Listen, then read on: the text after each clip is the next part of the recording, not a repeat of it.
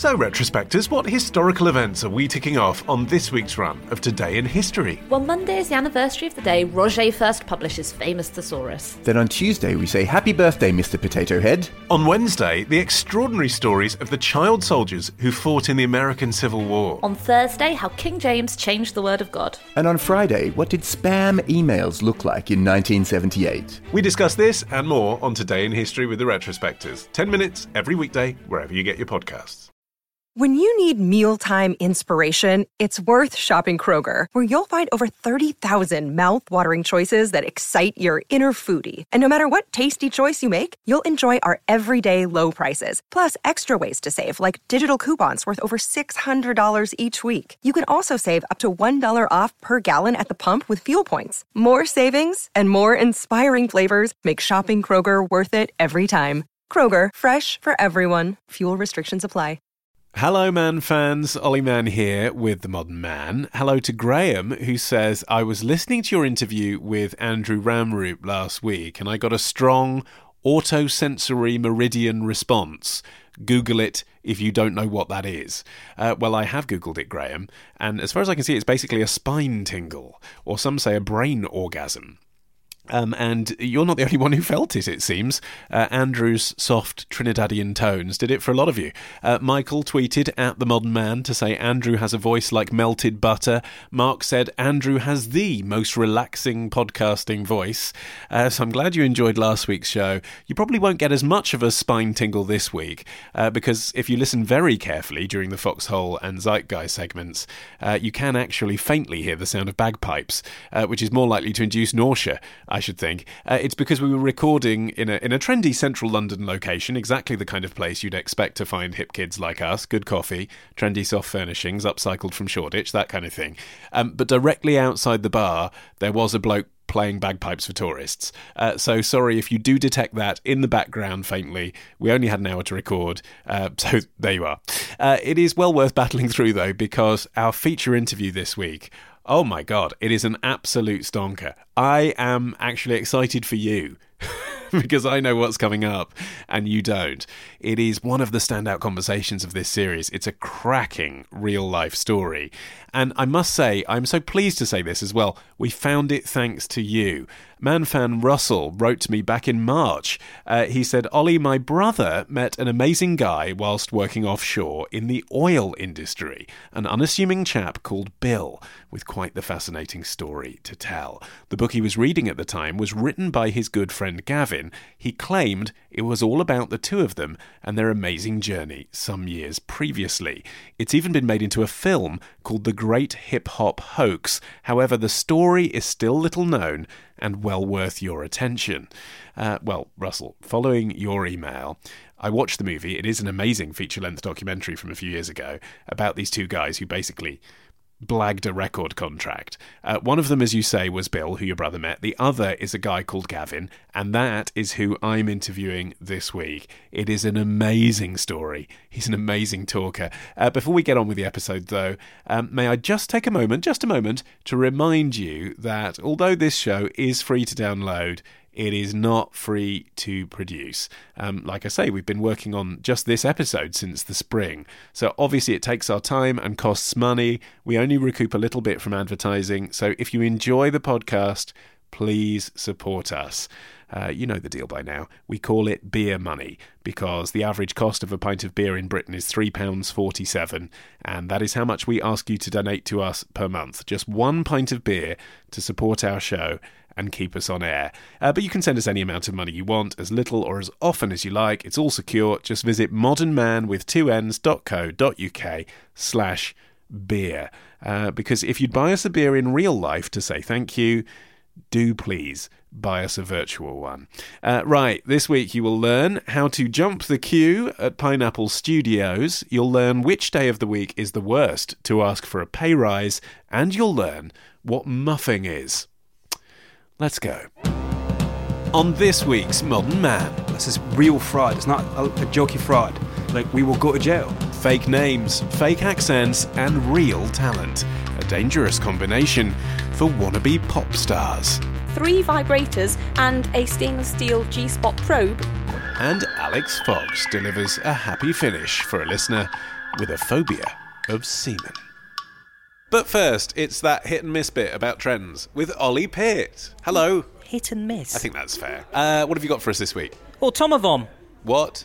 Tech companies, Ollie, have been uh, making good on their promises recently, which is something that only a few weeks ago I said that they weren't. Uh, Elon Musk has delivered his battery to Australia in 63 days when he said it would take 100. And Uber. What do you mean delivered his battery to Australia? What does that mean? He basically supplied them with a ginormous battery, and he said, if I don't deliver it within 100 days, you get it for free. He delivered it in 63. And I said he doesn't keep his promises, and there he is keeping his promises. Supplied to who? The government of Australia? the government of Australia. Why do they need a big battery from Elon Musk? This isn't the story. No, I know, but I'm just you just dropped it in like everyone's talking about that. Oh yeah, Elon don't know, Musk and like- his Australian battery voyage. I mean, what are you on about? exactly the same reason anybody else would want a battery. They need power. Anyway, Uber as well are over delivering. They have just ordered 24,000 Volvo XC90s, which are going to be fully autonomous, and they're having them delivered from 2019 to 2021. Right? Over, And we were- delivering perhaps for their customers, maybe not so much for their drivers. So now the reality is sinking in. Hmm.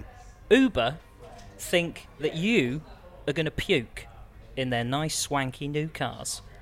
Oh, because I'm not used to being driven without a driver, and I'll find it what Well, if you're not having to drive a car, what you're go- probably going to be doing get motion sickness. exactly that. You're But you don't motion- on a train. Yes, because a train's going in a straight line. So the problem with autonomous cars is they drive like autonomous cars. They're quite robotic in their movement. Hmm. You can't anticipate where they're going to go.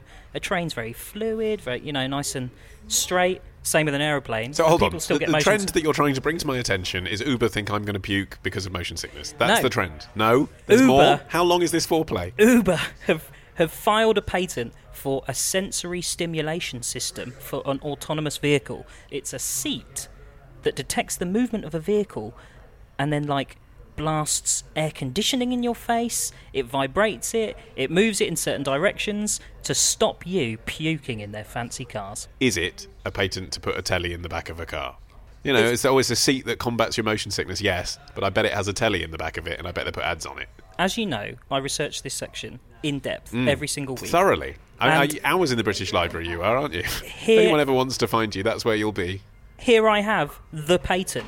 Oh, I right, have been okay. through it. I understand none of it. Yeah. It's mostly flowcharts. but what it illustrates is that no, it's not a TV in the back of a seat because that's the problem. If you were to just sit and watch Netflix whilst your car's driving you around the streets or whatever, There's no if about it. well, yeah, but you're going to be sick. I, I'm sick if I read a book in a I car. See, yes. Uh, what else have you got for us this week? Dead Social. Death, Ollie. It's coming to all of us, whether you like it or not. And That uh, is a persistent trend. It is. And uh, our way of sort of dealing with it when we lose a loved one currently is to put a suit on, go to a crematorium, listen to Coldplay, and eat some cucumber sandwiches. Sure. Whilst holding back tears the whole time. Yes. But that's going to change. Is it? Yeah. Right now. Motherboard are saying that we're going to change the way that we grieve because there are these social who's apps. Motherboard? Motherboard are a subsidiary of Vice. Oh, Vice? okay. You know, Vice- I'm not cool Vice enough. Media. I know what Vice is. Yeah, yeah, yeah, yeah, yeah. I'm just not cool enough to know what Motherboard is, but now I do. So they think that we're going to change the way that we grieve because there's these social apps and sites that allow you to set up posts now, whilst you're living, Hmm. that your family and friends will see after you die. I get that in the old days, as in maybe as recently as now, um, you would choose to, for example, write a letter to your daughter so that she can open it in 10 years' time and you say everything you would have said if you hadn't died tragically of cancer. That's quite a nice thing to do. It's a possession they can hold on to, it's personal and intimate, it means something to them.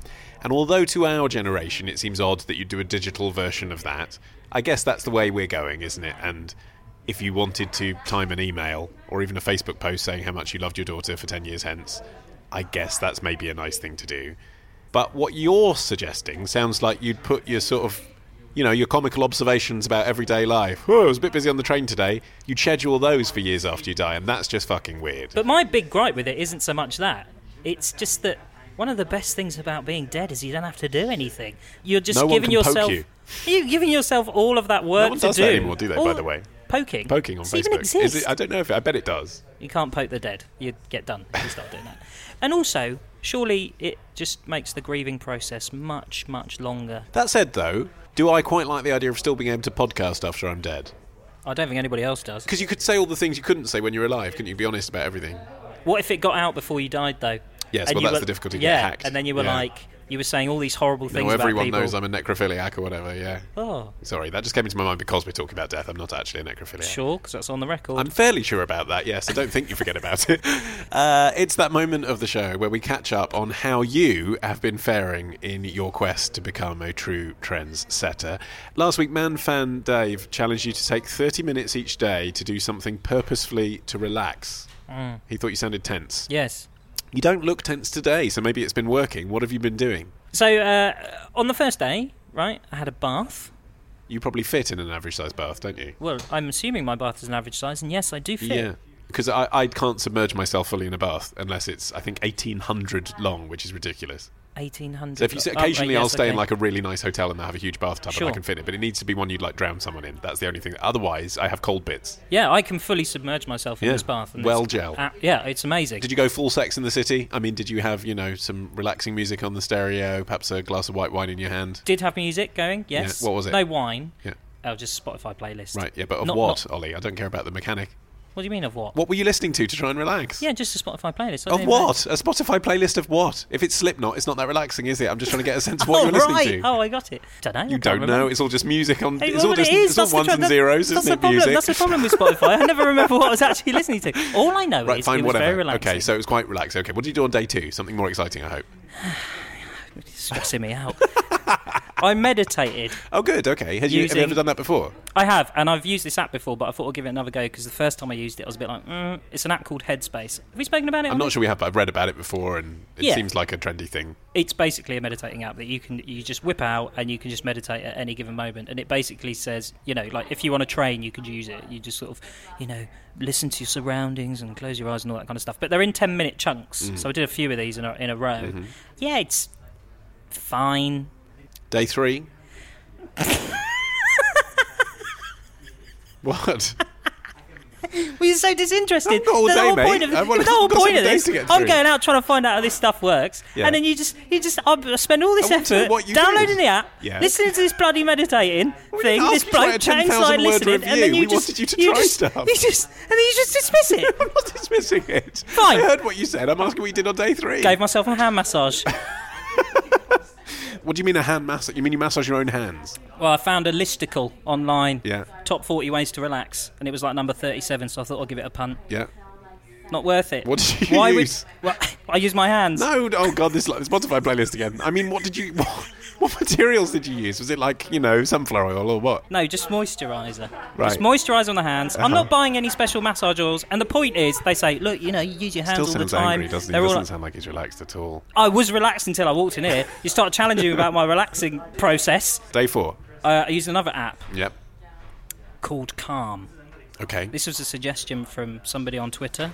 Someone you haven't had the courtesy to remember the name of. Jay Jayables. Great. Jayables. J balls. Brilliant. No, she's. This was. I was very. I Yeah, yeah, yeah. You it. just, yeah, you're appreciative. You just couldn't be bothered to remember her name and read it out in the show. They got a thing called Sleep Stories, Uh-huh. uh, and they have one on there that's read by Stephen Fry, and the story is called Blue Gold, and he basically describes a scene of lavender fields in Provence, and it was amazing. Was it? Was it good? yeah, genuinely. So that's the, so so far that's five stars, right? Everything else four or three. yeah, I've Yeah. had dreadful sleep. This thing, it just knocked me out. I can't even remember the rest of the story. Something about lavender. Do you pay for Calm?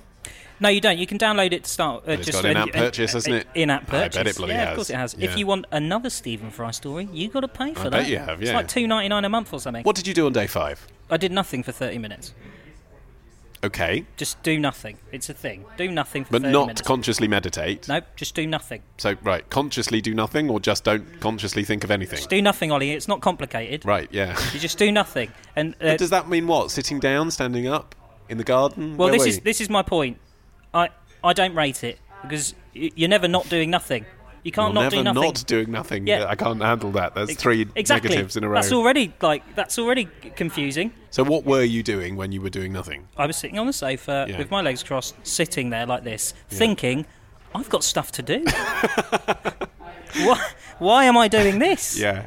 Day Uh, six. uh, I drank green tea uh, and, and, and a honey tea instead of coffee. Ah, So interesting. Over the, you know, I know it's 30 minutes a day, but that's a conscious sort of decision. Yes, sure. Yes. And What did you make of it? Because Yeah, actually, I definitely feel the effect of too much coffee. I get sort of antsy. Drinking green tea is like eating celery. It's pointless. I think that it's nice, but you don't get anything out of it. Drinking coffee, I, you know I love coffee. Yeah. At least you get something from it. It engages your brain. It just makes you feel amazing. Drinking green tea is just like Well, it's just a limp wristed carrot tea, isn't it?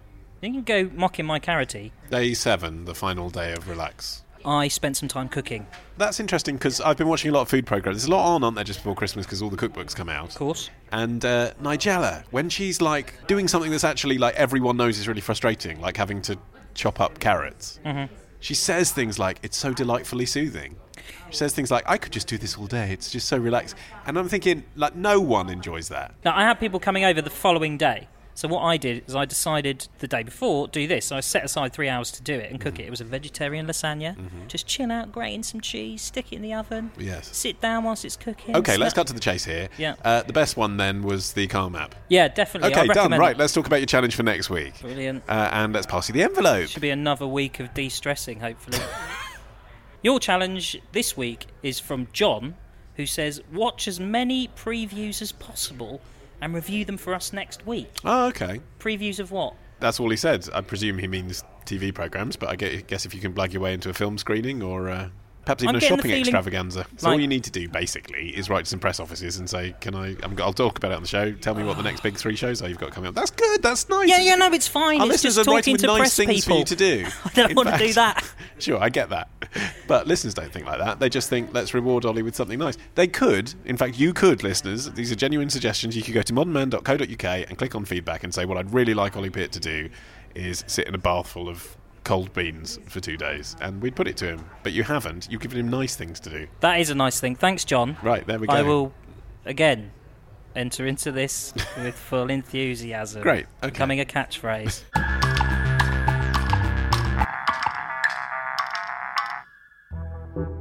Hello, Man fans. My name is Emily Burt. I'm a business journalist at People Management Magazine, and these are my top three Squarespace life hacks for how to get a pay rise. My first tip is do your prep. So think about when you're going to do this. Don't do it on a Monday at the beginning of the week because everyone is very stressed on Mondays. Don't do it on a Friday either because everyone's winding down, you're not thinking that professionally. But also just be smart. Choose a time when they're going to be focused but they don't have too much on and they've got the time to sit down and listen to you. And uh, just do your preparation. You know, dress well, dress for the job that you want and do ping them over an email in advance to let them know what you want to talk to them about. So they've got a bit of advance warning and they have some time to think themselves about the proposition that you want to make. Tip number two is to know your worth. If you want a pay rise, it stands to reason that you think there's a reason for that. So when you go into this meeting, be prepared to lay out several practical reasons about why you deserve this raise. Have you been going above and beyond your job description? Do you feel like you've been excelling? And can you provide hard evidence for that just to back up your request. Another thing that you can do is you can always uh, benchmark yourself. There are lots of websites where you can look at how your pay is compared to other people in your field. Although I must stress that you should never go in and ask for a pay rise just because you feel like you deserve it because other people are getting paid more than you. So you've got to be able to make a good, strong case if you're going to get that raise. My third tip is to go in there with the right attitude. You should be able to be confident and assertive without coming across as aggressive or challenging when you ask for a pay rise. Uh, research from Cass Business School shows that women ask for pay rises just as much as men do, but they're far less likely to get them because they are not assertive enough in making a case for themselves and are far more likely to back down when they are given a no. If you do get a no from your boss, you shouldn't just walk out of the door. You should also treat this as an opportunity. Ask for feedback, ask what you can be doing better, and just really demonstrate that you are keen to be going above and beyond your potential. So, those are my top three tips for getting a pay rise. You can find much more about pay information and lots of other interesting business journalism at peoplemanagement.co.uk. So, what are you waiting for? Go out there and make it happen. Thanks to Emily for her Squarespace life hacks. Remember, you can share your own expert advice in minutes by building your blog with Squarespace. Head to squarespace.com for a free trial, and when you're ready to launch, use the offer code MANN, that's M A N N, to save 10% off your first purchase of a website or domain. Now, did you have a musical tribe at school? You know, perhaps you were a goth, perhaps you were really into grime or punk. Uh, well, for Gavin Bain, it was hip hop, which was common enough where he grew up in South Africa. But when he was 10, his family moved to Scotland, where he stuck out like a sore thumb and was bullied at school. He wanted to be a rapper, but it wasn't until he went to college, his first day of college, in fact, that he met anyone else who shared his interests. His name was Bill. He was um he was just just this weird looking dude, good looking, really good looking, but he had these massive ass jeans dragging across the floor, a chain like a dog chain going past his knees. He had these cornrows in his hair, right? And then he had like a Hanson t-shirt on. it mm. was just like, whoa! And I, that's why I stopped because I was walking past him, and it, I I knew I was late, and he's like late and doesn't care. I'm late and like for first day of college, and I'm just like, oh man, you know, I don't, this is gonna be embarrassing now. I gotta walk in there, and I just looked and I saw the Hanson t-shirt, and I was like, stopped and looked back, and he just kind of dismissed me. And I was, he was just like, I don't know, go away. You know, and I just like walked past, and I was like, what a fucking dickhead. and then I walked around the school, got lost, and eventually got brought back to this other class. Walked in, sat down at a table at the only space left, and it was right next to him. We just started talking about movies, our favorite movies, quoting lines from our favorite films, and and just we created a rap group in probably by the, the second period of you know second lesson. It was like, do you want to be in a rap group? It was like, yeah, I think I do. What were you called? we were called B Production, which wasn't a really good name considered. But we were like, oh, your surname's B, my surname's B. Let's call it Production.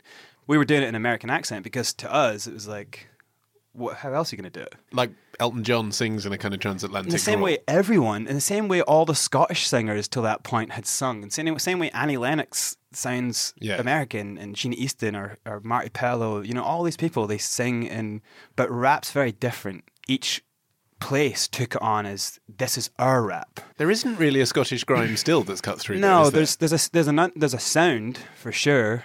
It's just very very lo-fi and very grimy, and the storylines are very dark because it is an oppressed people in many ways. You know, like you can't live in the central belt of Scotland and not deal with depression or real hardcore shit. Okay, so you were rapping in American accents. What were you rapping about together? we were doing funny a lot of funny stuff because we were very funny and we were acting characters we were playing scenes we liked to act together we like we like to just we were like a comedy duo and it was and then dudes came along and said now you can't do that you can't rap like that here Can't rap like what? like american Hmm. and and that sense of humor and that style It's And not authentic. it's not you're cheating but they were way better than us and they were they had their shit together so we were like all right well I guess he's right. And so we started to go into Scottish accents. But the thing with me is that I when I came to the UK, I had a South African accent. Hmm. I, I got beat up a lot, so I had to learn how to speak a Scottish accent. Hmm. So then I was putting on an extra Scottish accent hmm. to be cool now with Scottish rappers. So it was playing further roles. You think you hot shit? My flow was cool like diarrhea. Spit more in one verse than Moore's whole entire career. I got more range than people that live in South Korea. Head like an encyclopedia, I'm always thinking of ideas. I got more rhymes than drugs in a pharmacy. Last three years, mastering speech of a massive vocabulary. I got more fatness than the actress was on. More beats programmed and more lanes like slogans. Move a package delivered than a postman. No slow jam, sorry kids. Too much of a showman. I rock more spots than pimples on your ugly mug. Is he A, C, E? None of the above. Simply be as that rugged stuff. None other can touch. From brother up in the UK, shitting down much love. We spent like about a year doing everything, battling and toured everywhere, done everything we could do in Scotland. We had made these six songs. We had saw this um, this thing that said on online that said, "Are you the next Eminem?" Because Eminem had just broken, and it was kind of upsetting for us because holy shit, this guy's doing our thing. We jumped on a bus. It was a 13 hour bus journey down, which we got wasted the entire way. Slept maybe an hour. Got off the bus, made our way to Covent Garden. It was in Pineapple Studios, Oh, which yeah. is just outside, you know, Covent Garden down to your right. But the queue went around the block twice. So we tried to skip in. People were like, fuck off, you're not skipping in. We just said, well, we'll battle you for your spot. I think between us, we must have battled about 80 people, you know, before we ended up right down the front. I think we were the second or third group in. We had that mentality of like, this is for us. We're here. I understand you all want to get in there, but we're here. This is for us. Get the fuck out of the way. Did you get the impression that everyone else that had responded to that ad then There was were so just many trying to people tap that- into a trend? There were so many people who weren't rappers. They hadn't put the work in yet. and That's how and, you saw it. And it wasn't. And I say like we battled our way through probably eighty people odd. It wasn't that hard. It wasn't like a don't flop or a, you know king of the dot battle. It was pretty easy because everyone was so shit. um, we walked in and we stood on our little spot. This is, I guess, this was just before. I mean, maybe Pop Idol was on, but it was that kind of that that format. It comes from that. Mm-hmm. Auditions always were like that. So mm-hmm. three judges, A and R panel, and you, you know, we're told to stand on our spot, and it's like immediately it just feels like what the fuck is this, and then we give our CD across, press play. We're not ready, and it's like oh shit. Sorry, no, put it, put it back. So I, I come in straight away. You've got to put it back. You know, it's like already. It's like all over the place. Like fuck, man, don't just head it on. But they don't have time, so they're just like, come on, come on. We must have done about thirty seconds of just lyric, lyric, cutting each other off. And there was the three of us. There was my other best friend, Oscar uh, Bravo. He was also doing it with us. And we were just weaving out of each other 30 seconds of just like, it was going well. It felt good. And then they were just, I kind of started to see the kind of laughter breaking on the faces and kind of, and that was just like, whoa, whoa, whoa. And I'm starting to like not think of the next line. And we're all, we're kind of, it's breaking us, you know? It, bro- it was breaking our, our vibe, you know? And then they kind of stopped us, like, gave us that whole, haven't you seen MTV? Like, don't you know the culture? Don't you know? What is this? Is this a joke? The thing is, you're from Scotland. You're Scottish. It's not going to work. It's never going to work. We are never, ever going to be looking for something like that.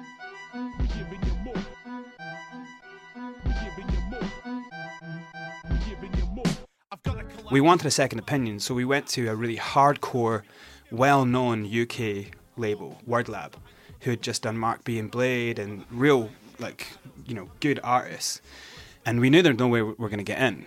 So we basically waited for the post guy, and as he kind of opened the door, we went in with him. And we went up to the first floor, and then we were like, ah, Dave. We had a meeting. We were supposed to meet, and we just conv- convinced him that we had a meeting with him. He's like, "Uh, no, no. It's like, Dave, we've taken 13 hour bus journey down. Like, come on, it will be half an hour. And we kind of was like, all right, come on. he sat us down. He was like, all right, let me hear your stuff. Puts it on. He's like, no, skips to the next track. No, skips to the next track. No, skips to the next track. Goes through five tracks. There's one more. He's like, yeah, I get it, I get it. Pulls it out. Just throws it back. He's like, nah. Didn't really listen to anything though. There's a lot of good stuff on there. He's like, yeah, but you're Scottish. Am I going to put the fucking rapping proclaimers on, on the front cover of Hip Hop Connection? You sound like the fucking rapping proclaimers. That is a horrifying thing to say to young rappers. You know, It's pretty much Um, the antithesis of what you were going for there. And he speeds from Lamborghinis to a car on cobble street. When I got my student loan, I was at the clubs and getting plastered. I started doing more crazy things than Morrison with an acid. More visions than Nostradamus. More women and stripper dancers. We got you on the edge of your seat like Chris Tarrant. Bill came to me. We worked at the same place. We worked in a skate store, and he wasn't in for a few days. And then he came in the one day, and he said, "Just got back from London." And I was like, "What the fuck are you doing in London?" He's like, "I went back down. They called me back." And When he got down there, they asked him if he'd be okay with rapping in an English accent. Hmm. I knew that this is what they were like. I knew the industry was like that. I knew that they were building things on pretense and taking balls of clay and making them into what they want to sell, what they think their market and research tells them people want to hear. And I remember sitting him down and, and I remember saying, like, have you seen uh, The Secret of My Success? The Michael J. Fox movie. Yeah. And he was like, no. I was like, you should watch that movie because we're going to do that. Basically, we're going to become badass Californian rappers. We're going to become Americans. Immediately, he wasn't like, uh, no, this is crazy. He was like, I've got family in California. Did you mean No, the we'll go back to some record executives and pretend to be from California and we'll perform for them and then they'll like us because we're not Scottish and then we'll tell them we're Scottish? Or did you mean No, no, let's I- reinvent ourselves as Californian permanently? No, no, we're going to become American. We're going to become everything they want. We're going to become these just unbelievable, sellable machines that everyone wants to be with. Girls want to fuck, guys want to be like, and we're going to just make the craziest stage show and we're just going to kick it in everyone's face. We're going to be like 10 times what everyone else is. If there's someone out there that's cool and crazy, we're going to take that and we're going to do it to the, the ninth degree. We'll get in, we'll get record deal, we'll launch, it'll go massive overnight, obviously. and then we'll come out and we'll say, we'll go on Jonathan Ross's show, because we're massive fans of Jonathan Ross's show. We'll go on his show and we'll come clean and we'll say, see, talent doesn't have a fucking postcode. Anyone from Scotland can do this. Anyone from Russia can do this. Anyone from anywhere. If you got talent, you got talent. So it was from a kind of point of view of we want. I wanted to be a hero. It wasn't just like I wanted to be a good guy. I wanted to be the hero, and I wanted to show people this is how it actually works. And let's fuck over them before they fuck over us. You know, and we can create our own thing. I mean, it sounds like something you'd say over a pint, and then the next day say, "Yeah, but we're not going to obviously, obviously, we're not going to actually do that." The the real truth about it is, the next day we, I don't Bill even remembered it. A couple of days later, at work together in the skate store, I was like, "So we need to pick a time and do this." And he was like, "Are you, are you fucking what?" I thought you were kidding, you know. And, and, and then he turned up at my house because he'd just been kicked out of his of his place by, by, from his girlfriend. We had to both be out of options. And then a very close friend of ours, Brian, who was kind of trying to manage us, and he was a really cool friend. He had died. He had a horrible accident where a friend had we were playing wrestling outside a pub, and he fell on his neck, broke his voice box. And that's one of our best friends has died. So everywhere I was walking around, I was seeing Brian everywhere, and it was like, fuck, I, I have to get out of this place. Like I, I don't want to stay here anymore. So then we, you know, we probably spent two weeks working on re-recording the vocals in American. We stayed in con- In American, yeah. So we re-recorded. talk me through that. I mean, there are many regional accents in the US. Yeah. and as you said, hip hop's all about authenticity. Yeah. What voice So- were you meaning by American? Bill had picked like a, a white character who he loved and a black character who he loved. He picked like Chris Rock um, and he picked Brad Pitt or something like that. And he tried to mash up the speaking voice with the rapping voice. And I did the same, and mine was um, Chris Tucker, and I don't know why, but David Schwimmer. I'd watch Jonathan Ross for his American guest, and then I would just like hear everything they're saying, and I'd speak back, and I started to mimic, and, and it became really good at like getting voices right. And so- again, I mean, obviously, you know, you could video stuff, but this is the 90s, so there's no YouTube, so you can't just incessantly repeat clips of different had people. to- uh, we had to record video of people on TV. so you just shows, watched so a lot of. David Schwimmer and Michael J. Fox. yeah, because and Friends Chris was on a lot, and to, to be clear, I mean, you started obviously practicing on each other, but then you started walking around yeah, we stayed Dundee. in character twenty four seven. It was like we. The, the crazy thing is, we were in character twenty four seven. We both had girlfriends, and so I'm saying we'd do everything in the American voice. And, like during sex, I'd be talking in an American accent. We did everything. I spoke to my parents. I spoke to everyone in an American accent, and people, I guess, were just like. All right, you know. we used we used to do that. We used to play characters and joke around with each other, and people would also do it. So we were kind of like that. Did So they understand feel- the plan? No, no one did. Like, So no- they just no thought, "Oh, they're just being weird again. yeah, When did you know that you were ready to go and parade Oh, we before were a record totally executive? Not ready. There was no, there was no being ready. I'd entered us in a BBC One Extra competition. One of the new songs I had put up, and it won. What was the song? Um, Shut your mouth. It got played. Jo Whiley picked it because whoever won it was getting daytime airplay. Wow. So it got. So I was. We were in in our. We were like speaking an American accent, knowing we were going to go sometime soon, and we'd given ourselves a two week deadline, which is crazy to become people. But then we started getting phone calls telling us turn on Radio One. You know, are people saying, "Oh my God, I just heard you on Radio One." For me, it was like, "Oh, it's it's definitely on now. Like this is to work. this is this has worked already." And in my head, it was like, "This has worked," and it was the final kind of convincing thing for Bill. To he was to do it anyway, but he was he probably wasn't as confident. Like I I wasn't say I, say I was confident. I was scared. So at that point, it was like, "That's it."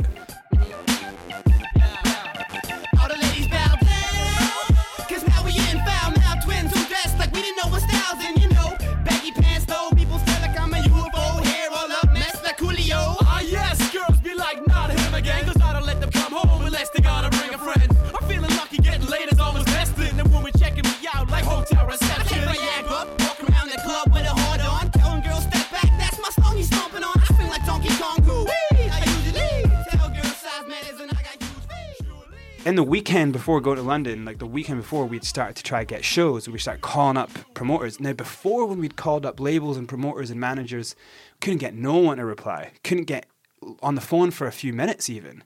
And now it was all just like getting right through. Oh, who do you want to speak to? Because What? because of the Radio One airplay or because of your accent? because the accent, but also the characters we were playing now was like, hey, um, we're we're from the, we're from the states. Uh, we're in town for a little time. So who's your boss? Um, we're, we just we, we're we're touring. Uh, we've got radio play on Radio One all week.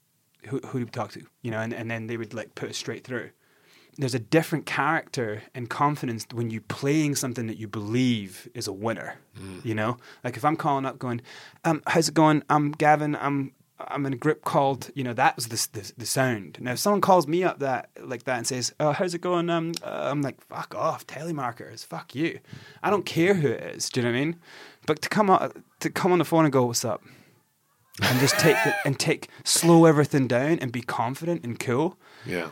It, it's it's brainwashing. It fools you into like, oh god. And yeah, so we managed to get a show. We managed to blag a show at Madame Jojo's legendary for its showcases. A show, a music showcase at Madame Jojo's at this time was not like anywhere else. It was always packed with key people, not you know junior A and R's, key people.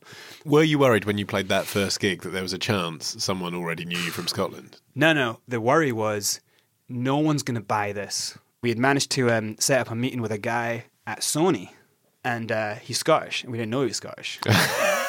we walked in, and we were like, you know, all like, you know, shoulders up, stomping around.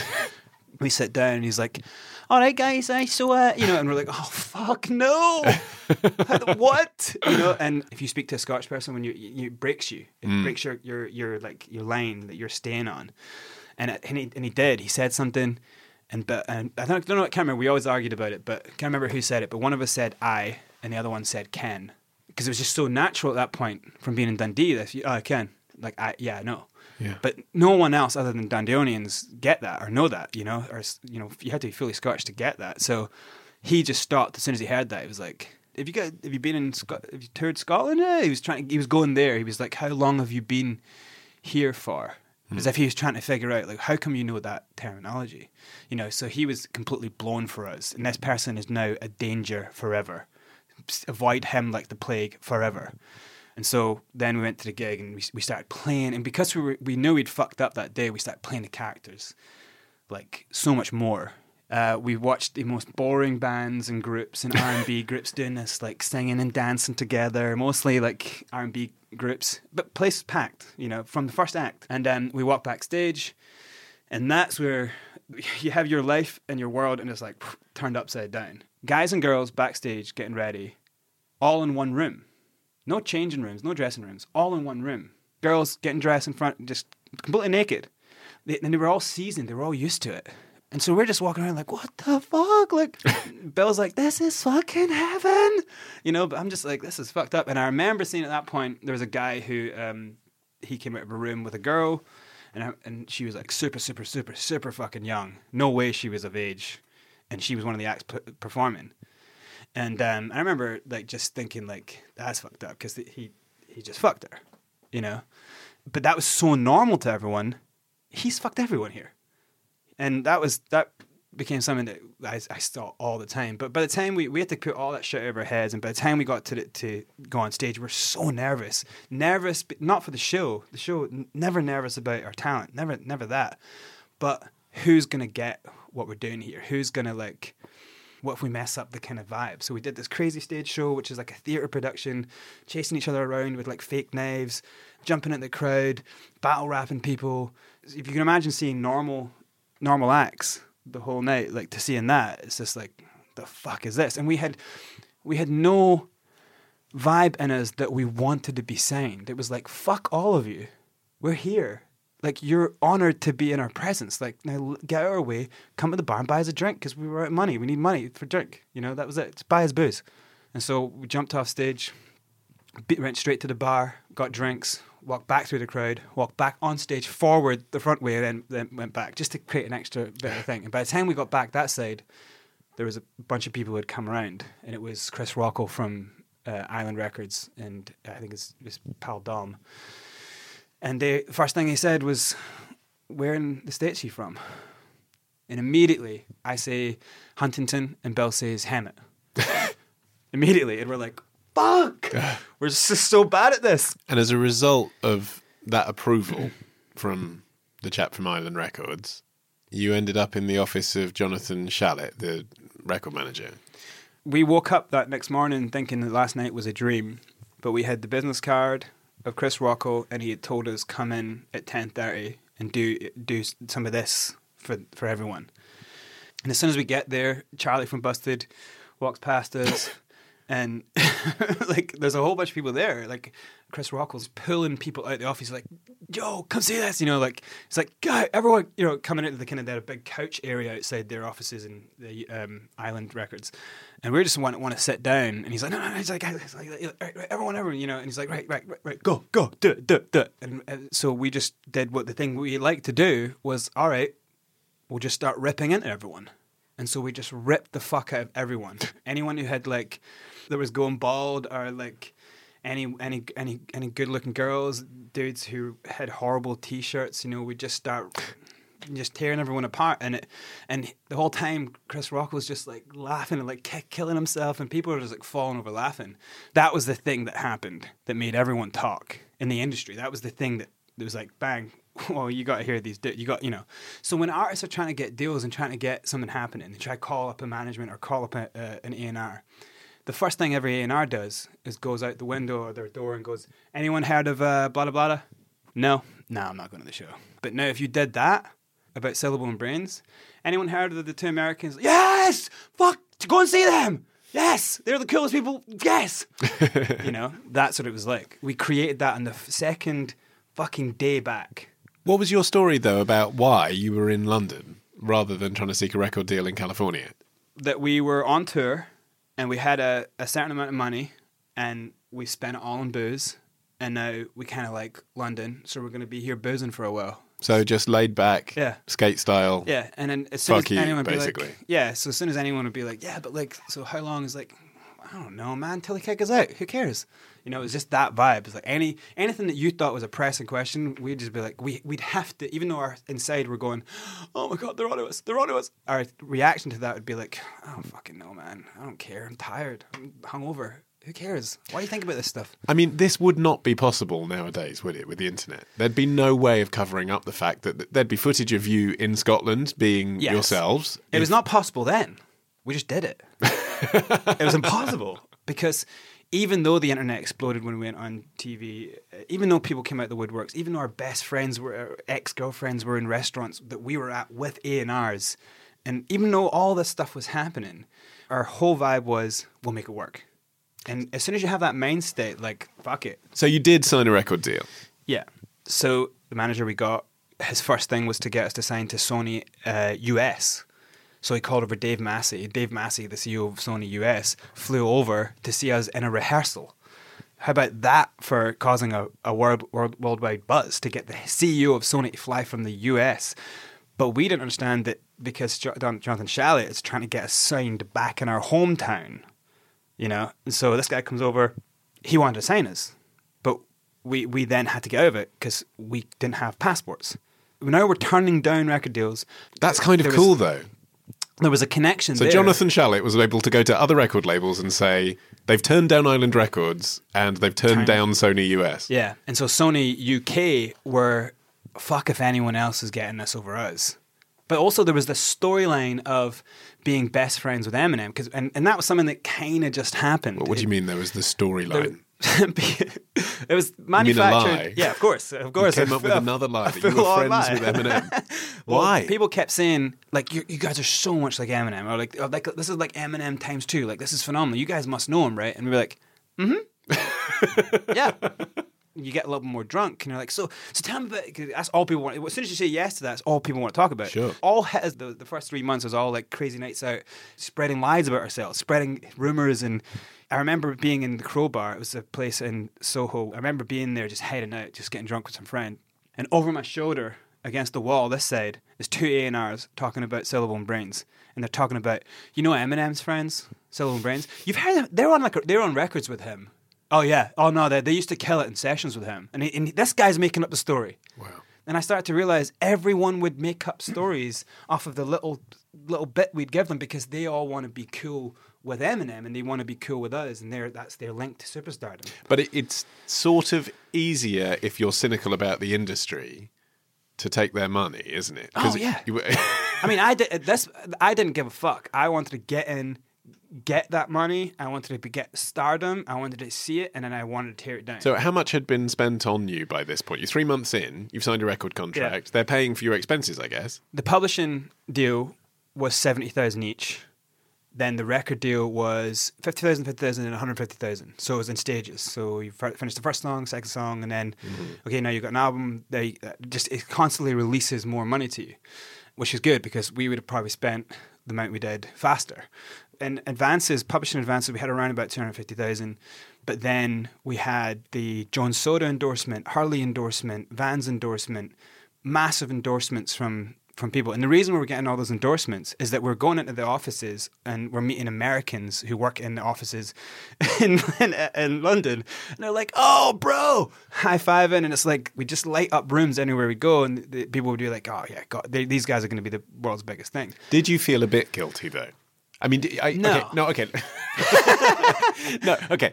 I get that you didn't feel bad about taking their money, but did you feel in any way responsible for the fact that in each of these companies there are people, good Yeah. people who I guess you met and liked, who think you're American, who've bought into something. Their job is to work with someone, you, and you're not who you say you are. The reason I didn't feel guilty and the reason it spawned me on further is because I blamed the industry. The one thing I came to realize because I've got so many friends in it who are just people at companies, they're just doing their job. They're not Sure. part of the.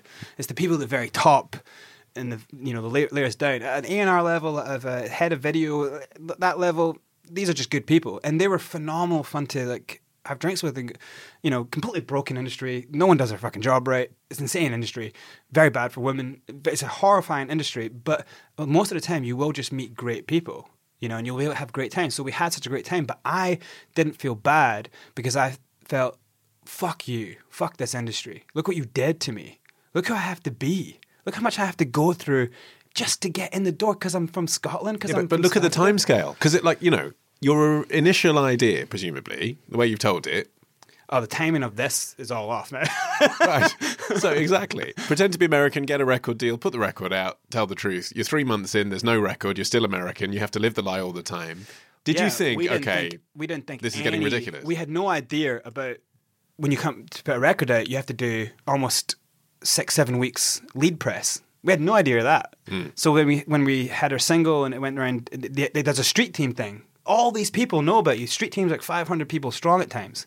What's a And street team? A t- street team, like a label, has all these fans who get free stuff, and the fans work for, you know, they, they're the, the, the voice of the groups, and they, and they really champion the groups, and they go out and they spread it at all the venues, and they really, they're, they're really your key to getting a, a big fan base. And if you understand them, you can grow your own fan base really well.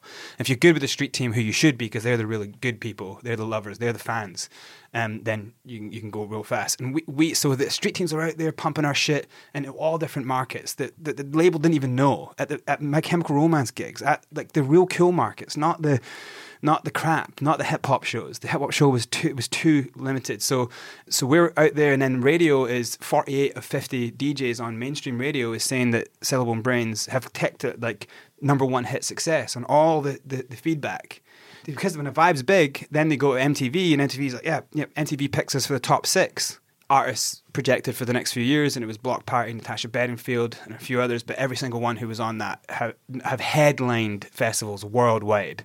And you? Um, and then there was us. We didn't understand it. Oh God, now we're going to have to go on MTV every day. Bang, websites light up With people saying these guys are people Scottish. saying, "What the fuck are Gavin Bill doing?" Like, are people who had had fights with us, a guy uh, that I had a fight with in a chip shop in Dundee or my ex, he goes on and he's like, "I punched him with my own fist. He's Scottish." yeah. Eminem does not get that feedback. Yeah. Silly Bill. Grandson, I see you have mastered the style of no style. Hmm, yes, my style is Kung Kung Fu.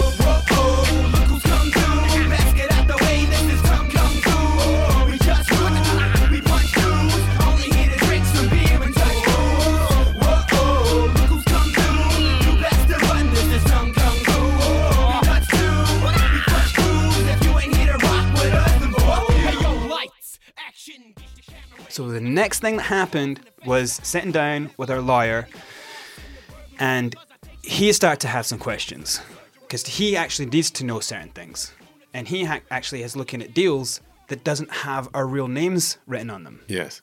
And so he starts asking, he's like, I'm gonna need to see your passports.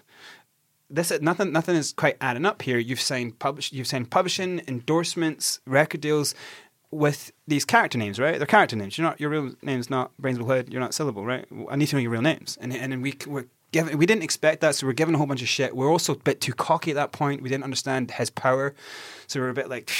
Fuck! Oh, we tried to do that whole, uh, dude. Like I'm fucking hungover. Like, what's for your, what, what do you think about this stuff for? It's like, cause I'm a fucking lawyer, and I'm I'm your lawyer. I'm attached to this. So, what are you doing? I think I th- know what you're doing, and if it is true, you are going to go to jail and you're going to have to pay all this money back. And I hope you've got a million just sitting around. And we came out of that meeting like, we cannot release this record. Everything at that point was like, shut it all down, slow it down, stall, stall, stall. And Bill didn't want to. And that was the fight, the real start, of the first break of decision making. We can't bring this record out. This motherfucker is not joking. Like, we will be sued. We will go to jail. This is real fraud. It's not a, a jokey fraud. This is real fraud. You know, like we will go to jail. It's kind of unprecedented as well, isn't it? I mean, you think about music scandals like that, and the closest you come is, you know, Milli Vanilli or, you know, Yeah. the, the lead singer of Black Box or something, and it's Yeah. not their real voice or they're miming or. But those are record company interventions. They're not the artist Yeah. defrauding the record company. Well, that's the whole point of the story was to show the whole point was to say make yourself a brand, become like the monster, but know who you are still. Don't lose yourself. Problem is we're in there now, a year half in, and we're now we're, we're a punk rock band. Now we've become so many other characters. We've convinced the label to give us enough money to record six albums. We recorded six albums, and Sony's just dishing that money out because. New A&R gets put in, doesn't understand the story. Just okay, cool. Okay, the money. Okay, the money. You He- recorded six albums before you'd released a single. no single came out, and so by the time it came up to BMG, so we're on the on the label for a year, two years, and because A and R's jobs go every few months, like they, someone loses their job, moves on. So when they met, when they merged with BMG, everyone was starting to take stock, and that's the thing with a big corporation. No one keeps track of anything. No one asked us in the label or the management group. No one asked us who the fuck you really are. Hmm. What's your real name? We sign on documents our false names. Hmm. And everything we were trying to do to stop the record coming out, like we did a song called Cunt, thinking no one's going to play that. no one is going to play that. And it was about George Bush Jr. And the whole song has cunt through it 300 times. Hmm. And the, the the chorus is George Bush, you are a cunt. He's a cunt. George Bush, you are a cunt. And He's so a cunt. this was now a deliberate everywhere. strategy to not release the record. Yeah, everything we're doing now is because the moment it gets released, you'll get found out. we're done. So everything we're doing now is to, to, to bring us So down. what's the point But now? Silibil doesn't. No, what is the point? Well, the point is You can't expose it. The point was to expose the record industry. But and I said like a whole Do you just enjoy the lifestyle at this point? Yeah, don't become the monster. Or we were the monsters. Now we had become. We were full in, one hundred percent full in, and I was full in. But I was c- rationalizing to myself that you're a spy, you're a super agent, you're you're you're you're on something important here, you know. And Bill was like, the monster was like, nah, I'm the fucking, I'm the star. It doesn't matter what we've done. Let's release the record, you know. So we were splitting that way, but there's no way they're going to put this out. And so it was right. Cunt didn't it got banned from all radio, all all commercial radio, but then it goes to uni radio, becomes a massive success. becomes like a keeps Boyzone off uni radio. He's a cunt, George Bush, you are a cunt. He's a cunt, George Bush, you are a cunt. He's a cunt, George Bush, you are a cunt. He's a cunt, a cunt, a cunt, yeah, yeah, He's a cunt,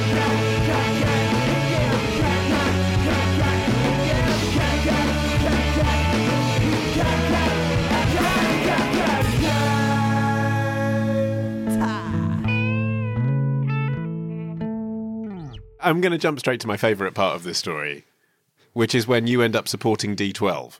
Yeah. So you've pretended that you are friends with them. For about like 12, 13 months that we're best friends with them, yeah. when you heard that that was happening, what were you feeling? I was so tired because we had just done 40 days of tours, and that most of that was a uni tour, and I broke my leg on the first couple nights. So I was just like, no, no, no, I'm not touring anymore. You know, you think you want to tour your whole life. You oh, what is tour? Go do 40 days, see how you feel. And I was broken. I was just like, fuck, I cannot do another show, and then we get back, and now at this point we're a punk rock band. There's five of us, and everyone's in it. The punk, they, they all know, you know, they're all in it. What do you mean everyone's in on it? We've told them. Eventually, Your band know that you're Scottish, Yeah. but the record label don't. the record label don't, and it's only it's it's like three other guys, one best friend from South Africa, two from Scotland. So they were they were very solid with the lie. But um, so we get back and we crash down. Head hits the pillow. Phone call on the mobile. It's Dell from Shalit's office, and he's like, "Good news and bad news. Bad news is you're not coming off the road." I'm like, "Dell, no." And he's like, "Good news is Eminem's taking you on the road." I was just like, "Oh no." you know, and then he kept saying, "It's like D12 tour starts tonight. You'll be picked up in a couple of hours, maybe get a couple of hours sleep." I ran downstairs and I'm like, "Fuck," you know, and I'm telling everyone D12 have, are, are taking us on the road, and everyone's like, "It's fucking amazing." It's like, think about it. It's not amazing. Everyone's going to be there. They're going to see us not knowing them.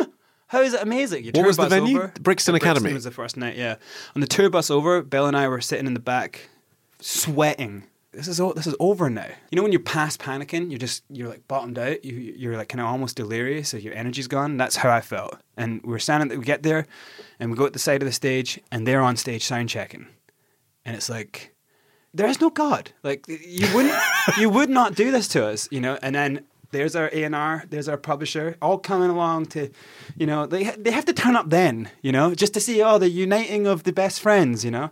As we finish sound checking, Bill and I just do what we always did: dig deep, walk on, and become legends. And we just walked up to them, high five, grabbed them, ho- held them tight, you know, so they couldn't get away from us, and just like pretended we were best friends with them. And I guess them just being good guys, nice guys, obviously thinking like, oh, well, maybe we know these guys. They just were like, all right, cool. And luckily, Eminem wasn't there right then, but as soon as he came on the tour, he was uh, jumping in and off of nights. The problem for us was we can't be around this motherfucker. We're spending most of the time trying to duck God. All we want to do is hang out with him, say we're the same as you, but we're fucking trying to duck him. And eventually, Proof manages to get us in a situation where we're all together and So it's all did, good. did you manage to make D12 think that they had met you before in California? Yeah. How? They thought at the moment on stage that we mu- they must have met us, but by the time the management and everything went away, the tour just develops. We're just shooting the shit. Do you know what I mean? So by the time everyone came back, we were pretty good with them. I mean, it's an extraordinary journey, obviously, to go from being a hip hop fan in Dundee Bedroom to touring with the greatest. to exactly to, to spitting with D12. Yeah. But the thing you liked about hip hop was authenticity. Here you are pretending. Yeah. That must have caused a strain in you. It Never did. mind the fact the lie might be outed. Yeah. How did you feel? it caused pain. My whole thing has always been like I, I'm trying to simply just do the thing I love at all costs, and I and and I learned that no, th- there doesn't have to be a cost, and that was the thing that taught me. You have to understand, as someone who came from trauma, who had had no confidence, sometimes you have to become other people to see who you really are, and that's kind of what I felt that I did. It must have been hard to remember who you were if you're in character the whole lost it. time. I lost who I was, one hundred percent. I didn't know the guy who I was after a while. Like, like, like, there's, but there's there's something that's really interesting about it. Is that when you're young, you have this playful. There's two people. There's you who's just talking and thinking, and then there's a child or the playful, happy thing inside that wants to be happy. That will become someone else if you don't let it keep being happy. So what we do through our lives is that we we ignore the happy child inside and we bury them down. We don't stay with the girl who makes us happiest because she's not hot enough. So we go with the hot one. The hot one tears our fucking hearts apart. We don't do the thing we love because it doesn't make us money. So we bury it down. We, that person, that child becomes an angry, jaded, annoyed human who just does what everyone else wants. And so it buries itself down. And when you need someone to give you good ideas and when you need someone to feel fun and happy when you're feeling low, it's not, it's like, fuck you. I'm down here drowning in your sorrows because you're, you're, you chose that route. So I didn't choose that route. So while I, the outside person became all these different people, just playing, just scared, just being someone else, just being whoever the fuck made me feel like great, he was still having fun. He was still there. The child inside was still having the greatest time. How did the adventure end? It hasn't. I'm still on it. But it didn't Um, end with you on the Jonathan Ross show saying, "Hey, we're Scottish." No, the Silibil and Brains adventure ended. Let's just say it got very poisonous. towards each other. People were Between offering you and us, Bill? yeah, labels were trying to sign us separately. People were offering us so much different stuff. We almost killed each other, and then he was gone, and then I was left with fifty grand debt. He was gone as in he went back to Scotland. just bolted. So then I was And you were a double act, you were a duo. yeah, but the greatest thing about that was here is the way out. The contract was void. We're out. I didn't know that at the time. I was still trying to make it happen. We had to play Reading Festival and stuff. Um, so I was trying to make all these things happen still. And I was still like attached to this, like, no, no, no, we can't go back. I can't go back. I'm a failure if I go back like this. Like, we have to do this. And I had, you know, but I was, I was still on a destructive path. I was, I became so many other people. I lived this character for five years and it took best friends to die of cancer. It took best friends, like childhood sweetheart, to die of liver cancer, to people who knew me to the core since I was four, people who knew me to, to pass, for me to snap the fuck out of it. My childhood sweetheart, she'd passed away. The last thing I ever said to her on the phone before she died was she promised me to never give up music.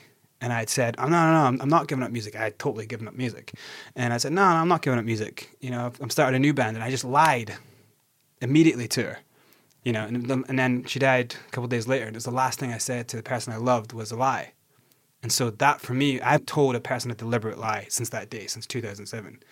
So after I kind of had, had an overdose, strangely, when people die in my life, I get reinvigorated somehow. It's because I think like, fuck, they died. I can't sitting around moaning, pissing and moaning, you know. And so I created a band, and I we we another friend. Only three or four months later, a friend of mine called Ivan, who I who had known since a kid as well, he was dying, and I was like, fuck no, I'm not gonna let him die. So I put a show together, and I was gonna raise all this money by my comeback. I'd still we still had so many fans, still had so many people wanted to sign these American rappers and stuff. So I put a show together, and I was gonna use all their money to to pay for his cancer treatment. And as I was at the side of the stage, my best friend Rob had got a text through saying Ivan's passed. He's not gonna. He's not. He's not making it. So I'm standing at the side of the stage. My new band's on stage, behind the drum kit, playing the guitar riff, playing bass. And I said to Rob, like, I can't go on stage because I'm still this character. And I said to him, I can't go on stage. And he's like, fuck, get the fuck on stage. And I was like, I don't know who to be. Like, who do I be? You know. And then he was like, just go on stage. The best thing he ever said to me was like, go on stage and be who Ivan knew, be who Sky knew. Go and be that guy. So I walked on stage and I told everyone to stop the music, and I just started talking, and I slowly dropped the accent, and I started to kind of talk in rhyme, moaning about things, but ang- angry, unknown where the anger came from. I was just, I didn't know what to do. I was like freaking out. My mind was exploding in front of people on stage, and I started to do like this rhyme where I'm just like trying to talk about things I'm trying to find a way of saying I'm not who you think I am. And eventually I managed to get there. And then the last few things I said before we actually did play a song was I'm not Brains McLoud. I'm Gavin Bain. I've never been to America. Then we went into a song, and it wasn't till the I did a moment of silence halfway through that where I heard a person, someone in the crowd, going, "Oh, I think that's his real voice," you know, and it was like it started to sink in. It was a odd moment, but the pressure dropped off me. And I remember uh, coming off stage and people coming up and some people being like, why'd you lie to me though? I, I, I would have been able to go with it. Oh, you could have told me. And that was the big vibe. It wasn't like, oh, you fucking liar. The moral from all of this, if you were being tried, if this was the Hollywood version, would be that the moment you were honest and became yourself, as you say, the weight lifted, you felt better. But is that true, really? I mean, the experiences No, you it's not had. as simple as that. But what I would say is that you have to take the journey. You have. It's the hero's journey. You fucking have to. I had to go on this journey, become the potential of uh, because he's just the potential of my personality. So I had to meet him and reach certain things and see how bad he could be, see how good he could be, and see how far he could go, see what I could do. And in learning on that journey, there was gonna be a crash, there was gonna be a fall. And then I, when I after after the fall, after the pain comes real truth, comes real glory. You can't run from the pain. People spend their whole lives trying to run from pain. And what I learned was, I mean, I was desperately scared of losing things, but I- was running toward chaos. You know, there was something inside. It was just like, let's just keep, let's just go, let's go, let's see where it goes. And after the taking the whole arc, you come out at the end like, oh, okay, I'm a better person. And now you're a bit more mature. You can acknowledge that the Proclaimers are quite cool. They've always been good. They've been a good act for a Yeah. while.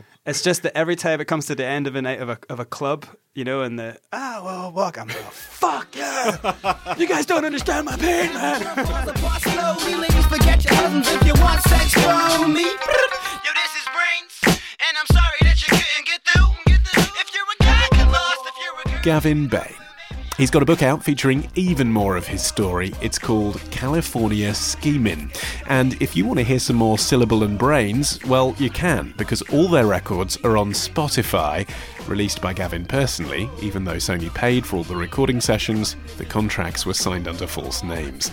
Uh, if you've got a story you'd like to hear on The Modern Mann, then do be in touch via the feedback form on our website, modernmann.co.uk. Alix Fox is up next after this.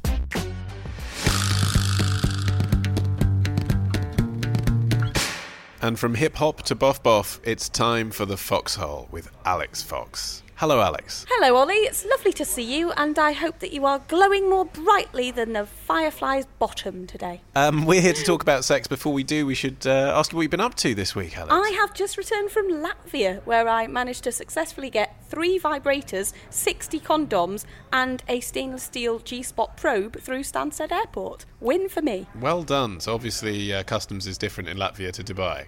Uh, yes, thankfully. Uh, we, we really must talk about uh, what sex toys you're allowed to take where in a future episode.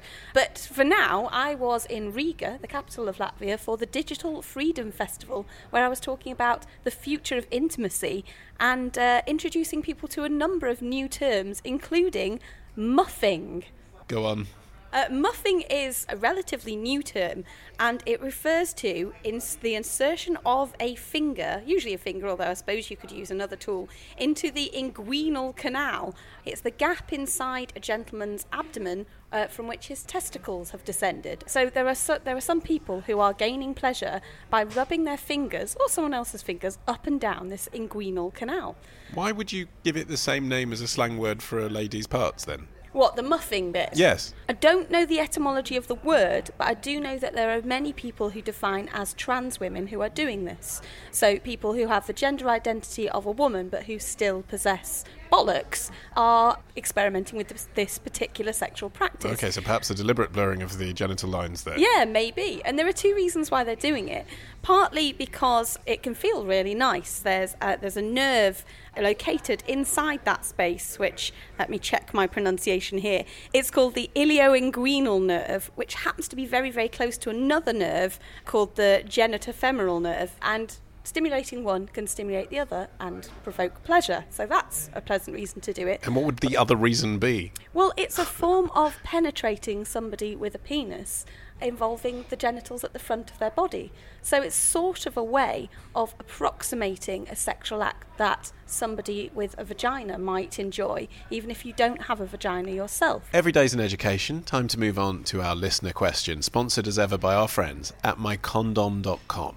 who've recently added a special category to their website called Stocking Fillers, which is full of, as the name suggests, things that are suitable for filling stockings. Tiddly widdly bottles of lube, uh, amaretto flavoured condoms. They've got these cute condoms that are on the end of lollipop sticks, so they sort of look like sweets. Uh, lots of small things that would uh, easily make good tiny gifts for your loved one. Great tip. Okay, uh, the question comes from Pip, who says, I have a repulsion to my boyfriend's cum.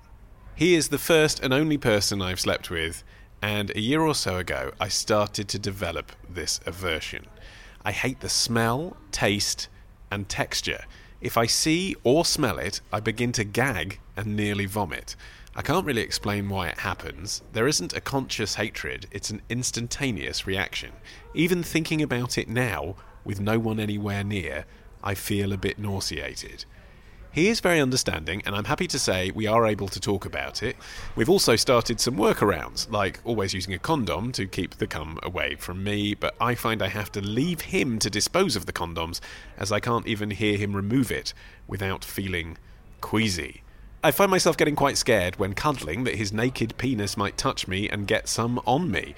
He's admitted to me that it makes him feel a bit sad, because although he understands that I can't help it, it doesn't make him feel very attractive. Uh, so, Alix, is this a common problem? And what can I do to make him feel appreciated even when I feel too ill to touch him? Okay, so here we have a woman who really can't bear to come anywhere near her boyfriend's cum. Mm. Um, now there are lots of people out there who don't they don't actively adore the smell, taste, or, or texture of semen. Yeah, But I mean, I'm sure you don't have the data to hand, but I think it's probably fair to say maybe even the majority of people don't actively like it. There are definitely those. There are some who there do, sure. it. Yes, Probably yeah, the some- majority don't. Some people quite literally lap it up. Sure. Um, but yeah, there are plenty of people who, who don't aren't mad for it. Mm. Let's say. However, I do think that the issue described here has gone further than that. Mm. I think we're approaching the territory, or in fact, we're well into the territory of an active phobia here. It's actively making her feel ill, and she is scared of it. You know, she's saying things like laying next to her partner when he's naked are making her feel frightened. We're not given any background information on where this fear may have come from and this aversion, but it's not too much of a stretch of imagination to uh, think that perhaps if when you were younger you heard something about uh, HIV or STIs being transmitted via semen, uh, that that could uh, grow in your mind to become a bigger fear than it needs to be.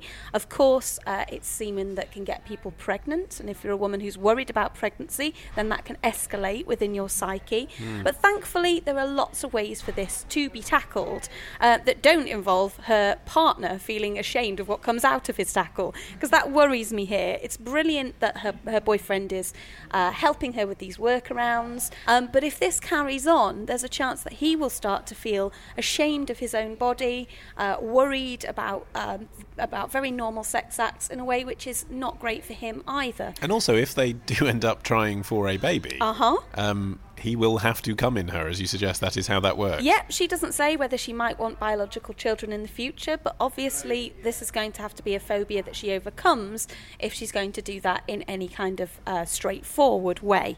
Uh, there's lots and lots of options for help here, though.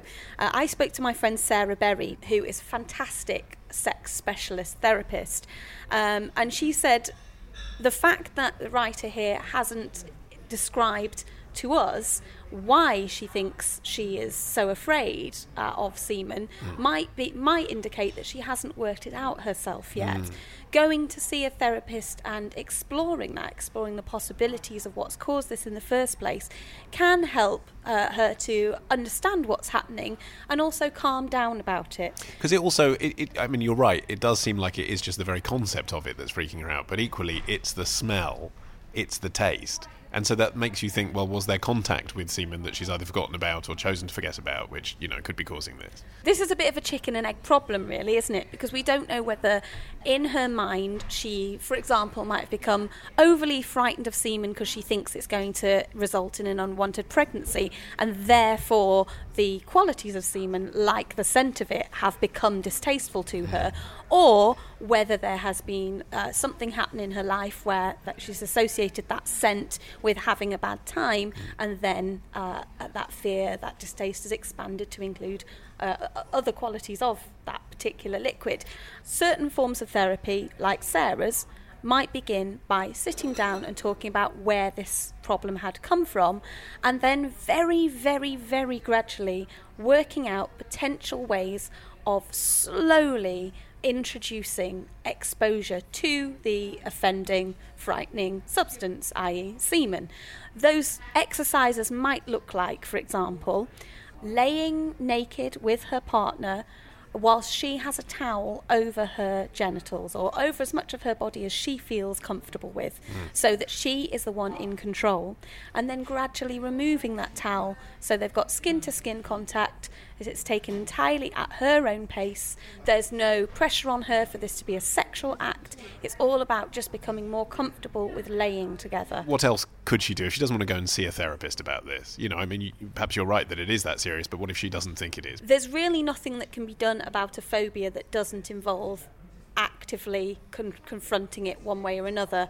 Uh, and I, in this instance, I would very strongly suggest finding a professional that suits you and an approach that appeals to you and dealing with it professionally. Mm. I think tr- there are exercises that the couple can do together.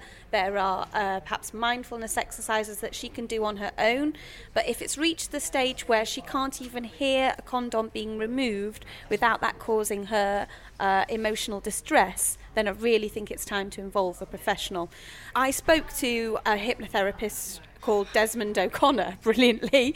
Now, the difference between hypnotherapy and more traditional talking therapies, which might appeal to our writer, is that hypnotherapy doesn't require you to be gradually exposed to the thing that makes you phobic. In theory, you can have uh, sometimes just one, but sometimes more sessions of hypnotherapy uh, and be cured without needing to go through that process of working out why something's upsetting you and then exposing yourself to it in very small doses. Yeah, although different th- hypnotherapists have different uh, ways of approaching those Yeah, things too, is- don't they? Some of them true. will want to regress you and take you back to whatever it was. But the thing is, with hypnotherapy, you're essentially just changing the way you think about that thing. I mean, to take the no smoking example, you're saying, I think of a cigarette as smelling like shit, and then you don't want to put it in your mouth. It's, it's, it's that in reverse, isn't it? Presumably, it's changing the way you think about semen so you think it tastes delicious, essentially. We, I doubt it's going to make it taste like a roast dinner. No, but you put positive associations where there were negative associations. This is true. I'm now thinking about Walker's crisps, and their, you know, every year they do their uh, new semen and flavours. Lineker, yeah. Mm, yeah. so it deals with the unconscious rather than making things conscious. That might be something to explore. Uh, another option is neuro linguistic programming, or NLP. Uses sort of language based games to reframe the way that somebody thinks about something. So, a typical exercise might involve uh, an NLP practitioner guiding our reader through a session by imagining that, say, she's in a cinema in the third row, watching herself have an experience in which uh, she's freaking out over semen. She might uh, imagine that she can turn down the volume on the sound, maybe put another soundtrack over the top that's comical, turn it into a funny joke so she can laugh at it, and by by playing with the situation that way, by manipulating the way she thinks about it, it is theoretically possible to change her view so that when that then happens in real life, her associations are positive and joyful and hopeful rather than frightened and tense and concerned. Perhaps the couple here might want to attend therapy as a twosome. They may want to approach this together.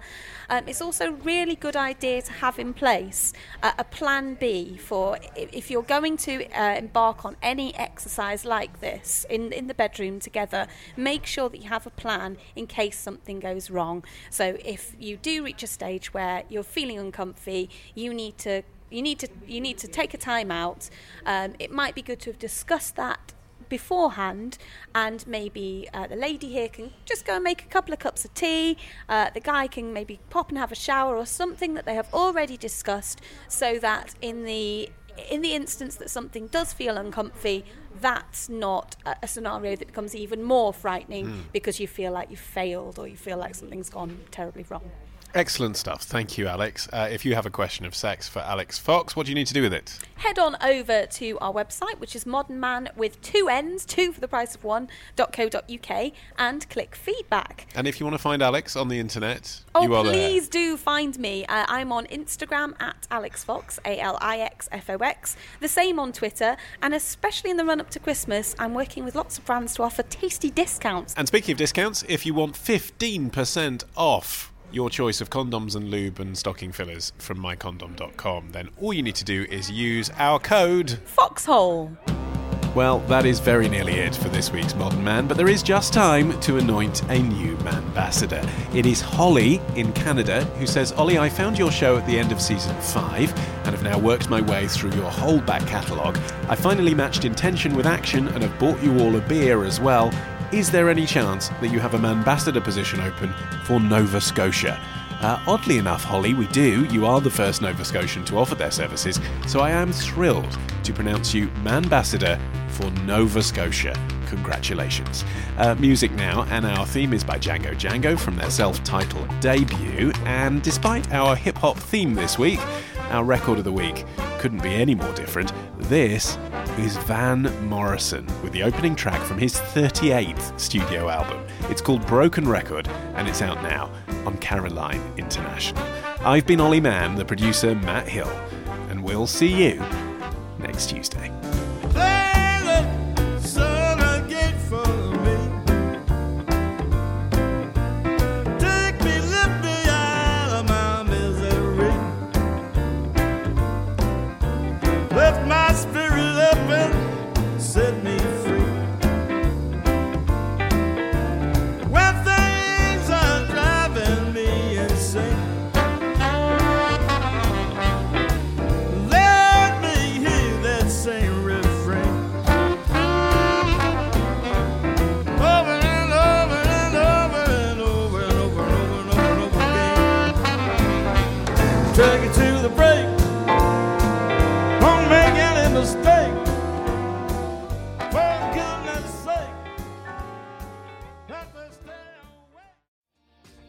Hi, my name is Kaye Adams, and to be honest, I'm not so good with the ageing process, so I enlisted my old chum, the filter free Cara McKenzie, to advise. Could you imagine being a porn star? The room would need to be really hot for me to strip off. To be honest, she's not much help, but she is rather amusing. And along with some great guests Jo Brand, Andy Oliver, Anton Du Beke, Ruth Langsford, and Craig Revel Horwood, darling, we are learning how to be 60. Listen wherever you get your podcasts.